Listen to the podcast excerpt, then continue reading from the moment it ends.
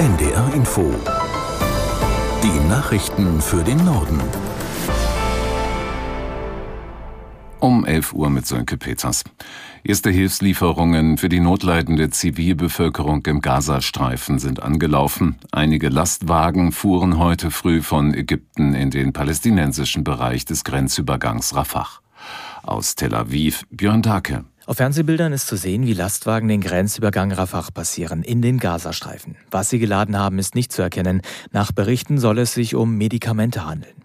In der Gegenrichtung sind weiße Jeeps und Kleinbusse unterwegs. An ihren Dächern wehen die blauen Fahnen der Vereinten Nationen.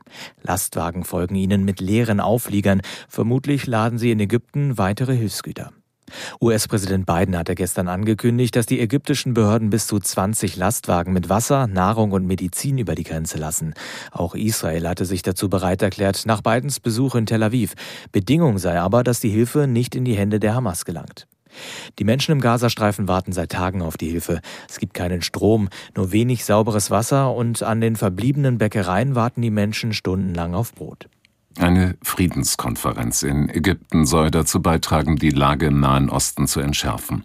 Der ägyptische Präsident al-Sisi hat Vertreter arabischer und europäischer Staaten nach Kairo eingeladen. Erwartet werden heute unter anderem UN-Generalsekretär Guterres, Palästinenserpräsident Abbas und der türkische Präsident Erdogan.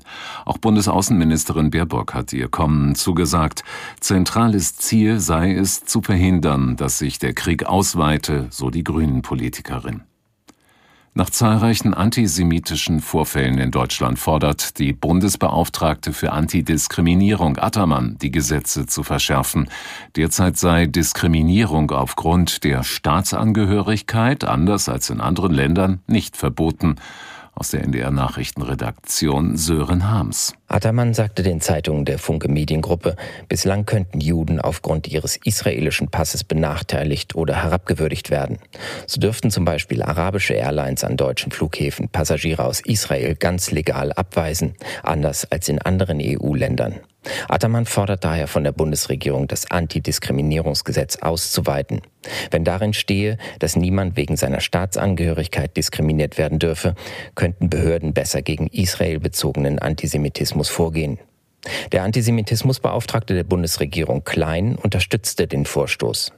Der Bundestag könne damit die zuletzt gezeigte parteiübergreifende Solidarität mit Israel in konkretes Handeln umsetzen. Die vielen antisemitischen Vorfälle der letzten Tage seien untragbar und schadeten dem Ansehen Deutschlands.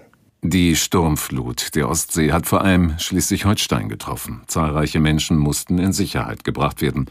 Aus der NDR Nachrichtenredaktion Katharina Jetter. Der Ostwind trieb das Wasser mit Orkanböen gegen Strände, Steilküsten und Deiche. In Marsholm an der Schlei hat ein Deich der Sturmflut nicht standgehalten. Rund 400 Menschen sind davon direkt betroffen und sollen sich so schnell wie möglich in Sicherheit bringen. Auch in der Altstadt von Eckernförde haben Menschen aus Sicherheitsgründen ihre Häuser verlassen. Ein Schulzentrum wurde als Notquartier hergerichtet.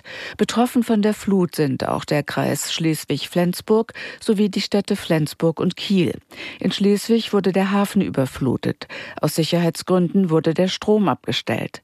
Auf der Insel Fehmarn war gestern Nachmittag eine 33-jährige Frau tödlich verunglückt, weil ein umstürzender Baum auf ihr Auto fiel. Das waren die Nachrichten.